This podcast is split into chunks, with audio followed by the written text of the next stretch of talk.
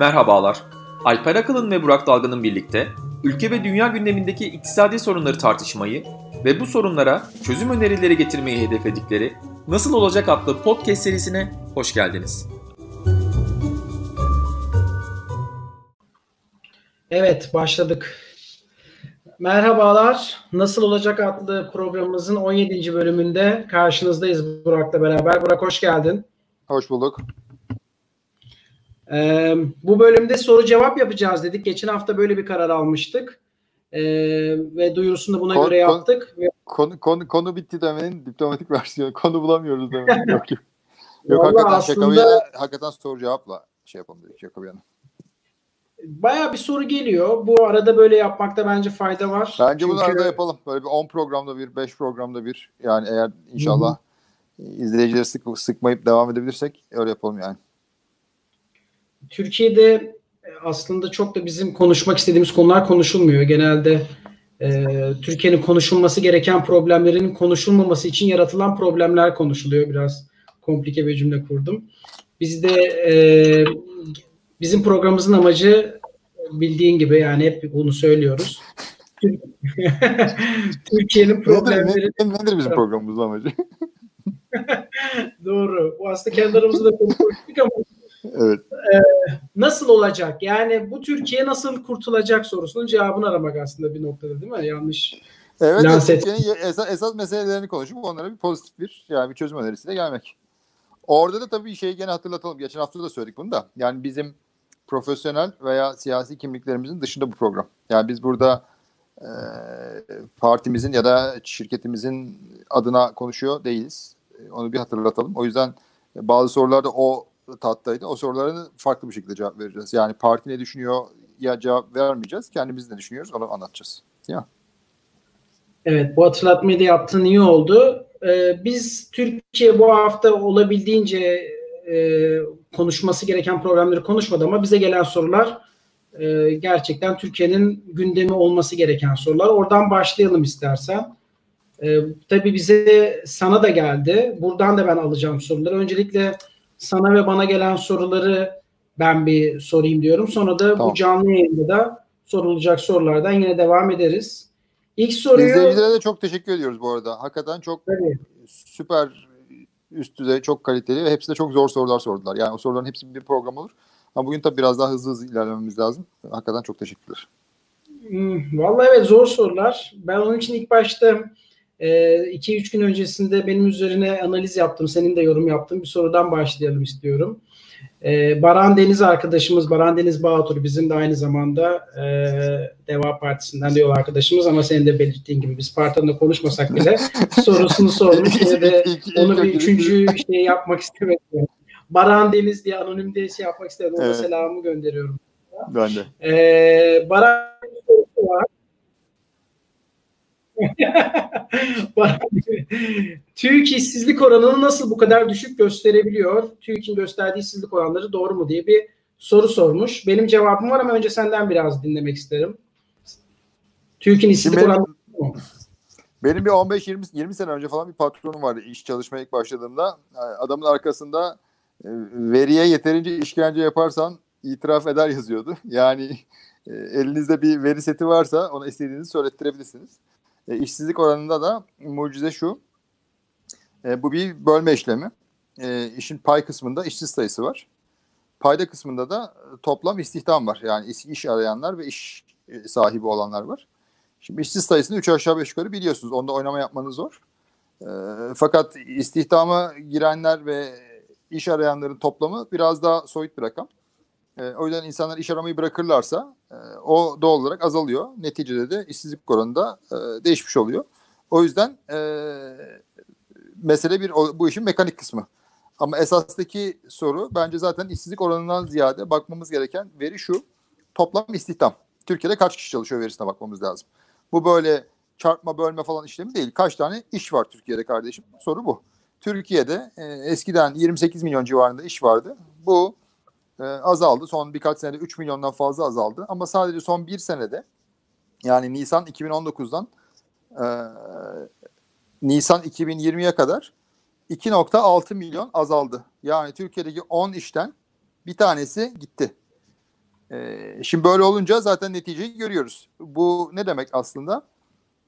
Aşağıdan gelen, çalışma çağına giren bir milyon arkadaşımız var her sene. Bunlara iş bulmamız lazım. Bir, mevcut işsizlere iş bulmamız lazım. İki, bunu yapmak için yeni istihdam lazım.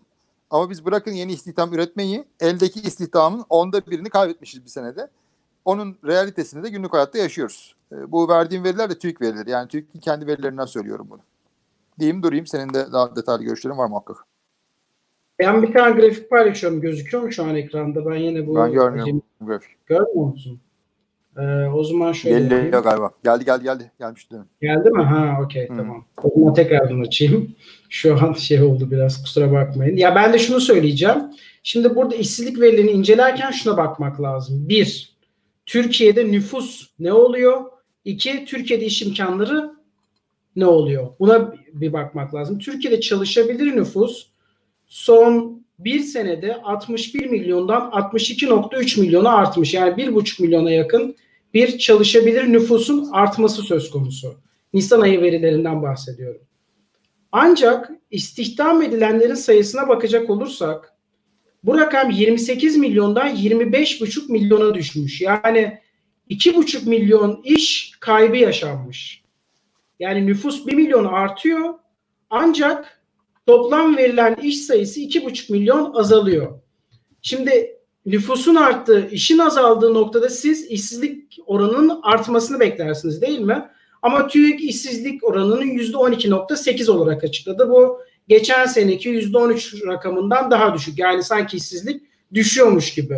İnsanların da zaten aklına gelen soru şu. Kardeşim nüfus artıyor, iş imkanları azalıyor, işsizlik nasıl azalıyor? Senin de bahsettiğin gibi TÜİK'in bir sınıflandırması var. Aslında bu dünyada da yapılan bir sınıflandırma. Nedir o? İş bulmaktan ümidini kesenler ancak iş çalışmaya hazır olan nüfus rakamı. dört virgül beş milyon kişi çalışmaktan ümidini kesmiş Nisan ayı itibariyle. Bu dört virgül beş milyon kişiyi de biz işsizlik rakamlarına dahil etmiyoruz. Bu dünyada da dahil edilmeyen bir rakam ama buradaki soru işareti şu. Bu dört virgül beş milyon kişi gerçekten ümidini kesen insanlar mı? Bunun hesaplaması nasıl yapılıyor? Aslında TÜİK'in işsizlik verisine yönelik en büyük sıkıntılardan bir tanesi bu e, çalışmaktan ümidini kesen insan sayısının nasıl hesaplandığı noktası. Çünkü bu dört virgül beş milyon dediğimiz kişiyi biz geçen sene baktığımızda iki virgül iki milyon olarak görüyoruz. Ya yani bir senede iki katına kadar çalışmaktan ümidini kesen insan sayısı artmış. Ama bunlar aynı zamanda çalışmaya hazır da nüfus. Şimdi bir dar işsizlik tanımı dediğimiz işte bu çalışmaktan ümidini kesenlerin dahil edilmediği bir işsizlik tanımı var. Bir de geniş işsizlik tanımı var. O da çalışmaya hazır bu insanlar. İş verdiğin anda çalışacak. Hadi bir de bunları dahil et bakalım ne oluyor geniş işsizlik diye. O da şu. Yani yüzde on üçten yüzde on iki virgül sekize geliyor görüyorsun. Ee, ama geniş işsizlikte yüzde on dokuzdan yüzde yirmi beşe çıkıyor. Aslında yani bizim bakmamız gereken bu tarz spekülasyonlara girmeden işte ümidini kaybetmiş mi, kaybetmemiş mi? Çalışmaya hazır nüfus içerisinde bizim işsizlik oranımız yüzde on dokuzdan yüzde yirmi beşe çıkmış. O bakımdan böyle manşette verilen işsizlik rakamındansa gerçekten Türkiye'nin rakamını yansıtacak olan geniş işsizlik tanımına bizim bakmamız lazım. O da zaten bu rakamı TÜİK verileri bunlar. Bizim ilaveten bulduğumuz veriler değil. yüzde on dokuzdan yüzde yirmi beşe çıkıyor. Kısa bir ilave daha yapacağım. Ondan sonra soru sana vereceğim. sekiz dakika Ama... oldu zaten. Bence soruyu değiştirmemiz lazım. Yani bir soru sorun. Tamam o zaman. Peki yani en azından işsizlik rakamlarına geniş işsizlik olarak baktığımızda durum bu. Burada bakılması gereken bir rakamda şuna bakmak lazım. Onu söyleyeyim o zaman. İstihdam oranı yani toplam verilen istihdamın toplam nüfusu oranına bakmak lazım burada. Bu da zaten son on senenin en düşük rakamı. yüzde kırk birlere gelmiş. Bu Avrupa'daki ortalaması yüzde altmış sekiz. Yani siz Türkiye O E C D ülkeler arasında da en az istihdam sağlayan ülke pozisyonunda. Bu bakımdan bu işsizlik verilerinin yüksek olması da sır değil ama TÜİK bunu bir takım tanımlamalarla düşük gösteriyor. Çok da lafı uzatmayayım. İkinci soruya geçeyim istersen. İkinci soru şu e, Burak. Aslında birçok soru var ama ikincisi hangisini alacaksın diye soruyorum. Biraz daha genel bir sorudan şey yapayım. Evrensel temel gelir hakkında ne düşünüyorsunuz diye bir soru gelmiş. Bu soruyu soran arkadaşın ismi ben not etmemişim ama kusura bakmasın eğer bizi izliyorsa da ismini söylerse de ben burada ismini de söylerim. Ne düşünüyorsun Burak evrensel temel gelir hakkında? Şöyle, onun bir sürü yöntemi var. Yani evrensel temel gelir ne demek onu bir konuşalım isterseniz bütün izleyicilerimiz için. O da kamunun bütün vatandaşlara belli bir az, asgari minimum e, geliri garanti etmesi. Çalışsa da çalışmasa da. Ücret alıyorsa üzerine para vermesi ama diyelim e, herkesin yüz birim en azından para kazanıyor olmasını sağlaması durumundan bağımsız olarak. E, bunun belli çeşitli yöntemleri var. Vatandaşlık maaşı, evrensel terim, temel gelir, e, direkt aile desteği gibi. Bunların hepsini parçalayarak, parçalayarak konuşuyorum. Ben o tip bir sistemin olması gerektiğini düşünüyorum. E, mekanizması ayrı. Doğrudan ailelere destek bir daha doğru bir yöntem olabilir. O yüzden mekanizmasından bağımsız olarak söylüyorum. E, belli bir minimum gelirin e, belirli sağlanması gerektiğini düşünüyorum. E, çünkü hem buna imkan var hem e, ahlaken hem e, ekonomik olarak e, bunun makul olduğunu düşünüyorum. Bu şekilde insanların daha e, verimli olmalarını sağladığını gösteren araştırmalar da var. Mekanizmasını çok ciddi kurmak şartıyla. E, ikincisi de e, bu muhtelif yardımların konsolide edilip tek bir elden tek bir şekilde verilmesinin çok daha rahat olacağını düşünüyorum. Yani bir insanın dört tane farklı yardım alması hem ayni hem nakdi e, farklı yardımlar almasından vesaireden ziyade bazılarında hiç alamamasından ziyade e, bunun şeffaf ve ölçülebilir bir hale konmasının e, verimliliği de arttıracağını düşünüyorum. Ben de kısaca cevap vereyim bu soruya. Evrensel temel gelir bence de kapsayıcı ve sosyal bir devlet olmanın gereği.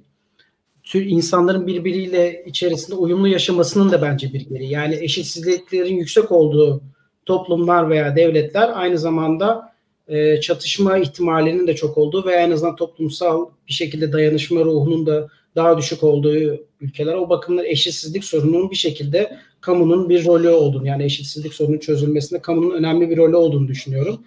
Sadece şu var, Türkiye özelinde baktığımızda Türkiye'nin yoksulluk yaşamasındaki en önemli faktör eşitsizlikten ziyade yeterince kalkınamamış ve gelişmiş bir ekonomi olamaması. Yani buna öncelik verilmesi gerekiyor. Bunu da bu, bu şekilde vurgulamak lazım. Yani bu birbirine illa iten şeyler değil. İkisi bir arada yapılabilir. Ama Türkiye'nin büyüme odaklı politikalardan bir, bir an önce bir kere buna odaklanarak kişi başına gelir arttırması lazım. Ondan sonra eşitsizlik, yani ikisi bir arada yapılmakla beraber birini atlamadan, yani Türkiye'nin büyüme odaklı politikalarını da es geçmeden gelir dağılımı adaleti politikalarına da odaklanması. Bunu, bunu da yaparken de mutlaka ve mutlaka, sonuçta bu ciddi bir kaynak gerektiren bir unsur, kaynakların verimli harcanması, verimsiz harcamaların kısılarak bunun sosyal politikalarda kullanılması ilkesinin bu bakımdan da bütçenin denetlenebiliyor olması, kamu harcamalarının verimli alanlarda kullanılıyor olması ilkesinde mutlaka gözetilmesi lazım. Hep de konuştuğumuz bir mevzu. Onu da bu şekilde vurgulamak istedim. O zaman diğer soruya geçelim. Bir tane e, genç işsizlikle alakalı bir soru var aslında. Bir Z kuşağıyla da bağlayan iki tane soru. Hem Metin Eroğlu hem de Numan Bey, soy ismini bilmiyorum ama Twitter'dan e, Numan arkadaşımızın sorduğu. E, şöyle soruyorlar e, Burak. Z kuşağının çalışacağı işlerin yüzde altmış beşi şu an dünyada var olmayan işler. E, dünyada var olmayan bir iş kolu için sizce eğitim planlaması nasıl yapılır gibi bir soru vardı Metin Bey'den. Buna benzer de şöyle bir soru da Numan Bey sormuş. Türkiye'de yıllardır istihdamdan fazla öğrenci ihtiyaç olmayan alanlarda okutuldu. Bu öğrencilere kendi alanlarında istihdam etmek mümkün gözükmüyor. Peki bu sorunun çözümü var mı? Yoksa bu konuda iş işten geçti, bir nesil heba oldu mu?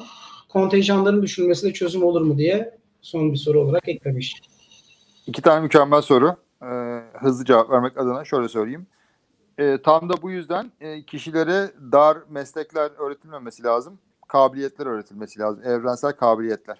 Yani bizim geneldeki eğitim sisteminin üç tane perspektifi var. Ee, bir tanesi bazıları tamamen bir ideolojik eğitim. Değil mi? Benim arka bahçem olsun diye bir eğitim sistemi kurgulamak isteyenler var. Bu zaten bir saçmalık. Bunu geçtik. İkincisi çok dar meslekler öğretelim.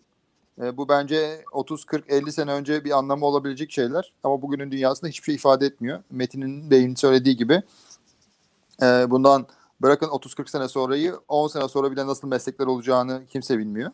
O yüzden böyle dar planlamalarla insanları kutulara sıkıştırmanın çok anlamlı olmadığını düşünüyorum.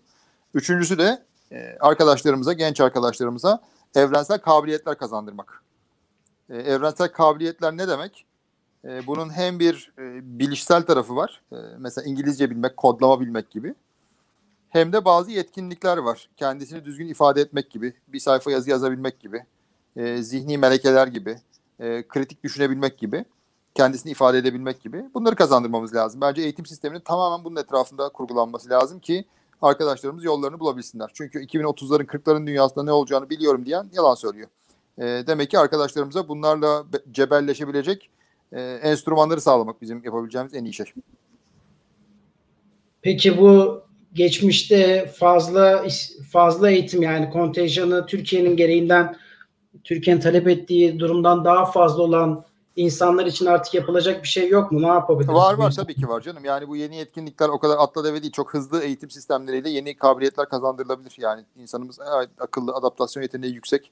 Öyle kuşağı heba ettik falan diye bir şey kesinlikle kabul etmiyorum. E, fakat bunu tabii aklımızın net olması ve neyi kazandıracağımızı bilmemiz lazım. Yoksa insanları oyalamak için üniversite açarsanız, yani liseyi bitirmiş insan kendini ortada bulmasın, gitsin ailesine birazcık da para harcatsın, o ilçenin ya da vilayetin esnafı para kazansın diye her tarafa üniversite açarsanız, o işsizliği birkaç sene ertelemiş oluyorsunuz. Birkaç sene sonra daha büyük hayal kırıklığıyla karşılaşıyorsunuz ki biraz da yaşadığımız o. Ee, onun yerine veya ona ilaven e, bizim bu arkadaşlarımıza çok hızlı bir şekilde bu evrensel kabiliyetleri kazandırmamız lazım. Bunu yapmak da mümkün. Yeter ki e, bunu yapacak bir irade olsun ve böyle bir vizyon olsun. Bu, bunu yapmakta en ufak bir tereddütüm yok benim. Bir tane makroekonomi sorusu var. Ona cevap. Onu sen, cevap, onu sen cevapla direkt. Tamam, o zaman soruyu biraz özetleyeyim. Merkez Bankası rezervlerinden swap rezervlerini çıkardığımızda kalan net rezerv eksi yirmi iki milyar dolar borç olarak gözüküyor. Bu tabloyu pozitif yönü nasıl çevirebiliriz diye bir soru var. Bir de Nuran, bu soru sana özel gelmiş. Kim, e, sen söylemiştin, sana inbox'ına gelen bir soruydu. Bir tane de Nuran Hanım buna benzer bir soru sormuş. O da diyor ki Türkiye'de mevcut durumda yabancı yatırımlar neredeyse sıfırlandı. Döviz rezervlerimiz iyice azaldı. Turizm gelirleri durdu. Bütçe açığı tırmanışa geçti. Ekonomik realite uygun olmayan bir negatif reel faiz var. Yani bir şekilde ekonomik çok kırılgan. Siz ekonomi konularını hangi sırada ve ne şekilde ele almayı planlıyorsunuz? Bir kriz ihtimaline karşı olası önlemleriniz neler? Nur Hanım'a evet. Çok selam söylüyorum. Çok sevdiğim bir insandır. Ee, teşekkür ediyorum sorusu için de. Alper Bey cevaplayacak. Evet, tamam, ben cevap vereyim. Sen de o zaman şey yapalım. Ben, yok, tabii... ben cevap vermeyeceğim, sen cevapla. O zaman Nuran Hanım'ın sorusuna şöyle cevap verelim. Ee, Nuran Hanım tespitleri çok doğru. Yani Türkiye bir hem hiper enflasyonist bir tehlikeyle karşı karşı. Ben de şu an... Sen düşüyor e, musun? Deprem oluyor. Ne oluyor? Ne yapıyorsun? Sabitleyememe. Bilgisayarımı stabilite getiremeden makroekonomiye... Hi- hiper enflasyon. Arkadaşlar kendi bilgisayarına sahip çıkamayan adam nasıl Merkez Bankası rezervine şey yapsın? ee, kırılganlıkları bir daha anlatmama gerek yok. Yani şöyle kısaca ben bu sorudan sonra ne cevap verim diye düşündüm. Kısa kısa söyleyebiliriz. Bir, öncelikle Türkiye'nin e, bir şekilde şu anki bu enflasyonist, Türkiye'de ciddi bir enflasyonist tehlike var. Ne demek o? Yani Türkiye hala enflasyon problemini çözemeyen üçüncü dünya ülkesi konumunda. Türkiye'nin şu an yaşadığı enflasyon dünyadaki işte en yüksek ilk on enflasyondan bir tanesi. Dünyada enflasyon kalmadı değil mi? Dünyada enflasyon evet. diye bir şey yok. Böyle bir yüzde on iki falan inanılmaz, milletin gözleri fal taşı gibi açılıyor yani. Evet, aynen öyle. Bu da tabii enflasyon dediğim şey daha yani parasal bir fenomen. Yani bizde şu an çok ciddi anlamda genişlemeci bir parasal bir politikada söz konusu. Bunu bu açılan kredi musluklarından vesaire de görebiliyoruz. Tabii dünyada da böyle ama Türkiye'de bunun enflasyonist etki yaratmasının bir önemli nedeni de Türkiye'deki para politikalarının güvenilir olmaması. Yani bu e, yapılan genişleme hamlesinin sonrasında geri alınıp alınmayacağı konusundaki tereddütler, ilaveten de Türkiye'nin rezervlerinin çok güçlü olmaması. Türkiye'nin rezervlerinin güçlü olmaması şu demek, yani sizin paranızın karşılığında sizin Merkez Bankası'nın o para para birimini stabilize edecek, o para birimini e, kontrol altına alabilecek, aşırı e, değer düşüklüğünü bir şekilde müdahale edebilecek güçlü silahlarının olmaması. Bu da bir beklenti doğuruyor. Sizin Türk lirasına olan bir şekilde e, talebi hem zayıflatıyor hem de enflasyonist bir etki doğuruyor. Paranın bu kadar geniş bir ortamda salınması. Lafı çok uzatmayayım. Şöyle söyleyeyim. Ne yapılabilir? Yani siz olsaydınız ne yapardınız? Bir, bir kere bu parasal politikaları bir kurala bağlamak lazım. E, Türkiye'de enflasyonist bir tehlike varsa bu enflasyona uygun bir para politikası belirliyor olmak lazım. Bir kere negatif reel faiz, Türkiye'nin tasarruf fakiri olduğu bir ülkede, Türkiye'de siz negatif reel faiz yaparsanız Türk lirası daima değer kaybetmeye mahkumdur. Onun için faizin bir kere, faiz politikalarının enflasyonla mücadele çerçevesinde bir kere bir rasyonel seviyelere getirilmesi lazım. İkincisi, bu kamu bankalarının enflasyonist etki yaratan en önemli şu an faktörlerden bir tanesi, birisi Merkez Bankası'ysa diğerisi de kamu bankaları. Bu kamu bankalarının bir kontrol altına alınıyor olması lazım. Yani kamu bank özel bankalar kredi vermekten imtina ettiği bir ortamda kamu bankalarının kredi musluklarını bu kadar açtığı bir ortam hem ekonomik stabilizasyonu, yani ekonomik e, ne derler e, görünümü ciddi anlamda riskli bir hale sokuyor. Aynı zamanda da bankacılık sektöründe de kırılganlıkları arttırıyor ve enflasyonist bir etki yaratıyor. O bakımdan kamu bankalarının keyfek eder politikalarına bir set çekmek, bunları bir kurala sokmak, hatta bu kamu bankalarının bir kısmının büyümesini sektörel büyümeyle orantılayacak şekilde onu kurala bağlamak veya bir kısmını belki de özelleştirmek veya birleştirmek veya halka arz etmek gibi. Yani kamu bankalarının payını popülist politikaları harcayacak mekanizmalardan soyutlamak, onu biraz daha bankacılık doğruları çerçevesinde hareket edecek olanakları sağlamak yapılacak ikinci şeylerden bir tanesi bu. Parasal politikalar biraz daha öncelikli söylememin nedeni onun etkisini daha hızlı görebileceğimiz noktalar. Sonrasında tabii ki daha ihtiyatlı mali politikalar geliyor. Burada da hep bahsettiğimiz şey işte buradaki harcamaların rasyonalize edilmesi, vergi gelirlerinin daha makul ve ekonomik canlanmayı da etkileyecek şekilde yeniden dizayn edilmesi gibi bir takım reçeteler sunulabilir. Ee, ama bunun da ilerisine şimdi çok da detaya girmeyeyim, soruyu da çok uzatmayayım ama yapılacak ilk üç şeyi bu şekilde sıralayabiliriz diye düşünüyorum. Bilmiyorum, senin söylemek istediğin bir şey var mı? Benim söylemek istediğim şey bu üç adım mantıklı. Üç adımdan önce bir de sıfırıncı adım var. O da güven ve itibar. Çünkü bütün bu meselenin kökünde güven ve itibar var.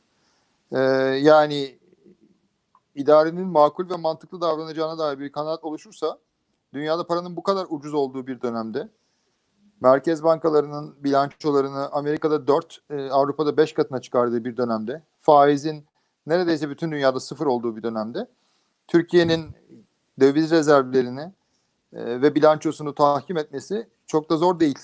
Ama bunun için önce itibar lazım, önce öngörülebilirlik lazım. Bunu yaptıktan sonra bu birazcık, bu yoksa diğer adımları atabiliyor, bu varsa diğer adımları atabiliyorsunuz.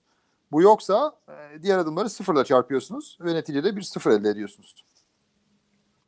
Çok güzel. O zaman bu zor soruyu sorduktan geçtikten sonra, bilmiyorum inşallah cevap verebilmişizdir. Bir tane Büşra Hanım'ın bir sorusu var. Aslında bir katma değerle de ilgili konuştuğumuz hmm, bir mevcut. Kimya. Evet, biraz sektör spesifik bir soru ama ben yine de sormak isterim. Burada senin sonuçta ekonomi kadar iş dünyasıyla da içli dışlı olduğunu biliyorum.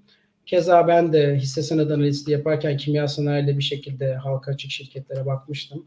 Oradan da biraz sektör aşinalığım var. Başka bir sektör olsaydı belki bu soruyu direkt sormak zor olabilirdi ama ben bu konuda herhalde biraz cevap verebiliriz diye düşünüyorum. Şöyle bir soru. Türkiye'de kimya sanayi birçok sektöre ham madde sağlamakta. Ancak e, bu e, kimya sanayinin aynı zamanda ithalata çok yüksek bağımlı olduğu da dem olmuşmuş şu an. Uzun uzun söylemek için söylemedim. E, Deva Partisi'nin kimya sektörünün... Deva Partisi'ni Türkiye... unutalım. Deva Partisi'yle alakası yok bu şeyin. Yani bu bizim şahsi görüşümüz. Pardon, ben orada bir daldım. Ee, şey, kimya sanayi politikası nasıl olmalı? Ee, ithalata bağımlı azaltıp Türkiye'de katma değeri daha yüksek bir kimya sektörü kurmak mümkün müdür gibisinden bir soru sormuş. Burak Bey, buyursunlar cevaplarınızı. Ya ben pek bilmiyorum sektörü. Fakat sektör çok büyük. Otomotivden sonra en büyük ihracatçımız diye biliyorum kimya sektörünü. O yüzden çok özel bakılması gereken bir alan. Ve bir sürü sektöre de yarı mamul sağlıyor. Ee, biz cari açığı azaltacaksak bunun ana yöntemlerinden bir tanesi bu. O yüzden bence çok yakından bakılması gereken bir sektör. Birincisi bu. Ee, ikincisi ana olarak sadece ihracatı, sadece hacmi teşvik etmek yerine katma değerin teşvik edilmesi gerektiğini düşünüyorum ben. Daha önceki katma değer sohbetimizde de dile getirdim. İhracat şampiyonu ilan ediyoruz. yüz birim ihracat yapmış. doksan birim de ithalat yapmış. Yani başkasından aldığı ham maddeyi, başkasından aldığı enerjiyle yakmış, eritmiş, üzerine de pek bir şey koymadan ihraç etmiş, şampiyon diye alkışlıyoruz. Halbuki onun net ihracatı on birim. Öbür tarafta belki yetmiş birim ihracat yapmış birisi var. Onu listeye almıyoruz. Ama onun ithalatı yirmi birim. Yani aslında elli birim net, net ihracatı var. Ee, öbürünün beş katı kadar e, cari açığa katkıda bulunmasına rağmen e, onu yeterince e, taltif etmiyoruz, yeterince ödüllendirmiyoruz. Bence bu bakış açısını değiştirmemiz lazım. E, bu bir sürü sektör için geçerli ama kimya için de özel olarak etkisi olabileceğini düşünüyorum deyip topu sana bırakıyorum Alper. Sen sektörü daha iyi biliyorsun. Ya ben de şöyle söyleyeyim sadece kısaca. Kimya sektörü aslında petrol ve doğalgaza bağımlı bir sektör. Çünkü mesela petrokimya ürünleri özellikle üretilmesi ciddi anlamda petrole ihtiyaç duyulan veya kimyasal üretim süreçlerinde doğalgazın ve elektriğin ciddi anlamda kullanma, sarfiyat gerektiren bir unsur. O bakımdan sizin enerji girdilerinizi bir şekilde ucuz mal ediyor olmanız size sektörde bir rekabet avantajı sağlıyor. Biz Türkiye petrol ve doğalgaz ülkesi değil ama şu da var, dünyada kimya sektör, kimya sektöründe önde gelen her ülkede petrol ve doğalgaz rezervi zengin olan ülkeler değil. Mesela Singapur bunlardan bir tanesi. Hiç petrol ve e, doğalgaz olmamasına rağmen ciddi kimya devlerinin, ciddi üretim üslerinin bulunduğu bir ülke Singapur. Ko- Kore de öyle. Kore de öyle. Doğru. E, bunu sağlarken de aslında yapılan bir takım temel doğrular var. Belki o temel doğrulardan bahsetmek gerekiyor. Birincisi, sizin ekonomik ve hukuki altyapınızı yabancı yatırımcıya cazip kılacak şekilde sağlıyor olmanız. Nedir bu? Hukuki öngörülebilirlik dediğimiz, özel mülkiyetin korunması dediğimiz veya makroekonomik e, e, çerçevenin öngörülebilir olması, yabancı yatırımcının geldiği zaman yarın ne olacak diye düşünmeyeceği bir ekonomik ortamı sağlıyor olmanız. Bu birinci faktör, bu en temel faktör. Her bir yabancı yatırım için geçerli. İkincisi, Türkiye'nin aslında ciddi bir enerji hub olma, aslında jeopolitik pozisyon anlamında da çok ciddi, bu doğal kaynaklara zengin ülkelerin yakınında olmasından dolayı ciddi bir avantajı da var aslında. Belki bunları direkt üretmese bile en azından ulaşım maliyetlerini kısa tutarak veya ciddi enerji geçişlerini sağlayacak ana kara olmasından dolayı bunu pozitif bir avantaja çevirebilir. Ama bunu yapabilmesi Türkiye'nin güvenilebilir ve itibarlı bir dış politika sürdürmesiyle mümkün.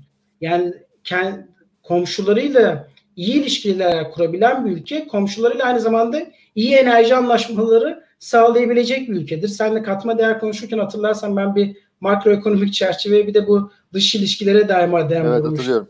Yani katma değerli ekonomide hakikaten bu iki temel e, olmazsa olmazı sağlamazsak diğerlerinde, çünkü bizim şu an yapmaya çalıştığımız şey şu, bu ikisini sağlamıyoruz ama ne yapıyoruz? Yatırım teşviği vermeye çalışıyoruz. İşte siz bize gelirseniz size işte arsa bedava diyoruz. Yok işte S G K primlerinden muaf tutalım diyoruz ama yabancı yatırımcı buna rağmen gelmiyor. Çünkü yabancı yatırımcı ilk başta o ana çerçeveye odaklanıyor. Ben çünkü uzun vadeli bu teşvikler üç beş yıllık ama ben bir yatırım yapacaksam yirmi otuz yıllık olacak ve ülkenin yirmi otuz yıl boyunca öngörülebilir olup olmaması önemli. O bakımdan bu iki tane faktörü vurgulamak istedim kimya sektörü özelinde de. Sen eklemek istediğin bir şey var mı? Yok. O zaman aslında yan taraftan da bayağı sorular geliyor. Ee, ya ben, ben bir tane soruları görmüyorum arkadaşlar. Bu arada Alper soruları ok. Ya ben görmüyorum. Alper soruları okumuyorsa şey. Ben telefondan bağlanıyorum ya görmüyorum. Sen bilgisayardan evet, bağlanıyorsun. Tamam o zaman. Evet ben bilgisayardan bağlanıyorum. O zaman yan taraftaki sorulara da gelelim ama. Ya ben sana bir şey soracağım. Yani bu soruyu sormak istiyorum. Alper sorusu geliyor şimdi arkadaşlar. Değil ya. Yani şöyle bir görünmez, bu problem Türkiye'de görünmez oldu. Ben en azından Hangisi? bir aylarken bu soruya bir cevap verilmesi gerektiğini düşünüyorum. Bu K H K'lı meselesi. Çok da soru da gelmiş. Yani bu K H K'lı demek sorgusuz, işte bir arkadaş sormuş, ismini yazmıyordu ama yani sorgusuz işten atılma demek, işte vatandaşlıktan yoksun olmalı demek vesaire. K H K adaletsizliği nereye kadar sürer? Bu adaletsizlik nasıl yok oldu? Senin bu konuda vermek istediğin bir cevap benim vardı. Ben de sana bir sorayım dedim. Sonra da ben de bir cevap vermek istiyorum oraya. Şimdi beraat etmişlerin zaten hemen iade edilmesi lazım. Aynen. Yani mahkum olmamış bir insanın tekrar bir de öyle bir cezalandırılmıyor olması lazım. Ee, diğer K H K'lıların e, mahkum olmuşları ayrı tutuyorum. Orada bir mahkumiyet var zaten. Bir de galiba mahkemeye bile gitmeyen K H K'lılar var. O iyice garip bir durum. Bir de e, K H K sonrası cezalandırma ya yönelik, yani sadece meslekten ayrılma değil, onun başka implikasyonları da var galiba. Başka negatif şeyler de yaratıyor insanlar üzerinde. Onun da kaldırılması lazım diye düşünüyorum. Ama hukuki temelini pek bilmediğim için şu anda daha fazla bir şey söyleyemiyorum açıkçası. Ya ben de şunu da söylemek istiyorum. Bir, zaten bu çok temel bir insan hakkı. Bunu söylemek bile bence bir noktada şey. Yani bunu söylüyor olmamız bile bence bir noktada ayıp. Yani suçsuzluğu ispatlanmış bir kişinin hakkının geri alıyor olması lazım yani. Bu çok evrensel bir kriter ama biz bunu sağlamak aciz, aciz ama ben bir ilaveten de şunu da söylemem gerekiyor ki adalet sisteminde gerçekten adil olacağı bir adalet sistemi tesis etmek lazım ki burada gerçekten suçsuz olmasına rağmen haksız yere suçlanmış insanların da bu şek- bir şekilde ciddi mağduriyetler yaşadığını biliyorum. O bakımdan adalet sisteminin tarafsız ve bağımsız olması ilkesinin ne kadar önemli olduğunu K H K özelinde de yeniden belirtmek isterim. Şimdi o zaman yan taraftaki sorulara geçelim. Geçelim. Gümrük Birliği hakkında ne düşünüyorsunuz diye Ahmet Furkan Erol sormuş. Gümrük Birliği e, yani Art'ta da bir şeyler söylemiş ama sen Gümrük Birliği'ne pozitif bakıyor musun? E, yoksa Gümrük Birliği çok olumlu bir şey değil mi? Ben pozitif bakıyorum. Çünkü Türkiye'nin sektörlerinin rekabetçi olması için büyük pazarlara erişimin olması lazım. Dibimizde de dünyanın en büyük ekonomisi var. Yani Avrupa Birliği. O pazara erişim bizim için şirketlerimizin önünü açar. Daha iyi işler yaratmamızı, daha iyi mallar üretmemizi ve tüketmemizi sağlar. O yüzden pozitif bakıyorum. Fakat Gümrük Birliği tabii biliyorsunuz bin dokuz yüz doksan beşte yapılmış bir şey. yirmi beş sene önce apari bir dünya vardı. Şimdi Gümrük Birliği'nin hizmet sektörüne ki ekonominin yüzde altmışı hizmet sektörü nasıl genişletileceğini konuşmamız lazım. Onun da doğal yan e, yan dalı serbest dolaşım. Çünkü hizmet sektörü tamam uzaktan da yapılıyor ama bir kısmı da serbest dolaşımla yapılıyor. Şimdi pasaportunda on tane Schengen olan bir insana tekrar siz işte ikamet il muhabirinden evlilik cüzdanına, tapudan maaş bordrosuna kadar her şeyini getir. Sonra da ben sana bir üç aylık vize vereyim diyorsanız bu iş olmaz. Yani bunun müzakere edilmesi ve hizmet sektörünün de buna iştirak etmesi, katılabilmesi açısından önünün açılması lazım. Keza Avrupa Tek Dijital Pazarına da bizim erişim için e, müzakereyi hızlandırmamız lazım. Çünkü dijitalde de aynı mesele var. E, Avrupa dünyanın en büyük ekonomisi, dört yüz elli milyon kişi. E, bizim o pazara e, var gücümüzle asılabilmemiz lazım ki hem üretimde, hem hizmetlerde, hem dijitalde hem kendimizi geliştirelim, hem de ülkemiz için istihdam yaratalım. Katılıyorum. İlaveten söyleyeceğim bir şey, bazen Gümrük Birliği'ni şöyle olumsuz addediyorlar. İşte Gümrük Birliği Türkiye'deki birçok üreticiyi, tarım veya işte diğer e, küçük üreticileri olumsuz etkiledi. Çünkü bir yandan da Gümrük Birliği ithal malların da gelmesine sebep oldu. Bu da buradaki küçük üretici olumsuz etkiledi gibi bir algı var ama dediğin gibi Türkiye baktığın zaman ciddi anlamda bir ihracat pazarına kavuşmuş oldu ve bu da genel anlamda kaliteyi arttırdı ve toplum içinde seçenekler arttıkça toplumun refahlaşmasının önüne artar. Sizin getirdiğiniz her kısıtlama aslında belirli bir imtiyaz grubu için tüm toplumun refahından çalacak bir uygulama olduğu için ben bu konularda rekabeti arttıracak ve serbest e, rekabetin önünü açacak e, düzenlemelerin tüm toplumun faydasına olduğu kanaatindeyim. Furkan Bey'e, Ahmet Furkan Bey'e bir yorum yapayım. Çok ucuz olursa daha fazla satılır demiş. Doğru. Fakat arabanın biliyorsunuz Furkan Bey yarısından fazlası vergi. O yüzden araba fiyatıyla araba imalatının arasında neredeyse bir alaka yok. E, arabanın yarısından fazlası, araba parasından yarısı, araba parasının yarısından fazlası Ö T V, K D V, onun vergisi falan gibi vergilere gidiyor. O yüzden arabaları ucuzlatmanın yöntemi imalattan ziyade vergi politikası. O da ayrı bir tartışma. Orada da bir inovasyon, inovasyon diyoruz. Türkiye'nin bir inovasyonunu söyleyeyim. Bildiğim kadarıyla dünyada verginin vergisini icat eden tek ülkeyiz. Çünkü önce Ö T V sonra K D V alınıyor. E, verginin vergisi de orada hesaba giriyor. E, verginin vergisini icat etmekle ne kadar övünsek az. Teşekkür ediyorum. Şöyle bir soru gelmişti ya geçen haftalarda biz bu konuyu konuşurken. Araba çok ucuz olursa insanlar toplu taşımaya girmez. Arabanın pahalı olması iyidir, insanların toplu taşıma kültürünü arttırmak bağlamında. Sen buna katılıyor musun? Ben Ya şöyle cevap vereceğim. Yani devlet altyapı sağlayamadı diye insanları e, yani altyapıdan kastım arabaları taşıyabilecek bir altyapı sağlayamadı diye insanları da bir de üstüne de toplu taşımada da zaten gereken altyapıyı sağlayamayan bir devlet sisteminin acziyet gösterip arabaları pahalı yapmak suretiyle insanları toplu taşımaya sevk etmesi toplumun refahını artıran bir politik yaklaşım değil. Yani burada doğru olan yaklaşım altyapı hizmetlerini de iyi sunması ve insanların da temel ihtiyaçlarını en ucuz ve en kaliteli şekilde temin ediyor olması. Böyle suni yöntemlerle insanların refah koşullarını engellemeye çalışmak bir şeye benziyor. Ee, ülkede hiç insan olmazsa ben o ülkeyi çok iyi yönetirime benziyor. Orada insanların siz taleplerini ne kadar e, iyi bir şekilde yönetebilirseniz o kadar iyi yönetici oluyorsunuz. Bilmiyorum sen ne düşünüyorsun Burak? Konuda çok ben güzel. Senin kadar kesin düşünmüyorum orada. Birazcık daha ılımlı bir gelişim var ama fazla nüanslı. Bence devam edelim. Çünkü şu otuz beşinci dakikadayız. Bir sürü sorumuz var. Ya aslında bir sürü değil. iki tane sorumuz kaldı. Bir tane sana gelen bir tane genel bir soru var tavsiye niteliğinde gençlere ama Ee, bir tane Umut Bey'in sorusunu sorayım. Yine senin alanından bir soru. Sizce sosyal medya hiç düzenlenmemeli mi? Yoksa belirli içeriklere terör, istismara ek olarak belki hakaret, kadına şiddet platformların sorumluluğunda kısıtlanmalı mı? Aslında ben bu soruyu biraz genişleteyim. Platformlar gereken sorumluluğu almasa da bu konu kısıtlanmalı mı kamu otoritesi yoluyla? Kısıtlı zaten. Kısa cevap o. Yani bu Umut Bey'e de selamlar buradan. Yani zaten orada bir tartışma yok. Terör, istismar, hakaret bunlar suç. Gerçek hayatta suç olan her şey sosyal medyada da suç. elli altı elli bir sayılı kanun zaten bunu suç olarak görüyor. E, ayrıca platformların kendileri de bu tip içerikleri hemen kaldırıyorlar. Burada Türkiye'de tartışmaya konu olan mesele ifade hürriyetleriyle ilgili olan kısım. Orada da ifade hürriyetini geniş olarak tanımlarsanız böyle bir şey pek bir sıkıntı çıkmıyor. Nitekim Türkiye Twitter'da açık ara en fazla içerik kaldırtılan ülke. E, o yüzden zaten kısa cevap vereyim. E, bu tip suçların suç olduğunda zaten bu mutabakat var. Yani ülkelerde, platformlarda bunları şey olarak e, negatif olarak değerlendiriyorlar zaten halihazırda. E, benim görüşüm de o yönde. Tartışma e, kamu yönelik, kamuya yönelik şah, şahsiyetler ile ilgili yorumlar ve ifade özgürlükleri ile ilgili. Orada da benim görüşüm genel olarak bunların e, mümkün olduğu kadar geniş olması yönünde. Ya ben de bu konuda bir cümleyle cevap verecek olursam, en iyi ceza toplumsal tepkiyle verilecek ceza olduğunu düşünüyorum. Yani bir insanın toplumdan dışlanmışlık duygusu veya yanlış yaptığını hissediyor duygusunun ben ciddi anlamda zaten e, kişilerin üzerinde bir etkisi olduğunu düşünüyorum. Bunu illaki her beğenmediğimiz fikri kam pardon sen gittin şu an Burak. Ben kaldım. Bana kaldınız. Heh geldin. Bravo. Ses bir gitti geldi. Tamam ben konuşayım sen zaten şey yaparsın.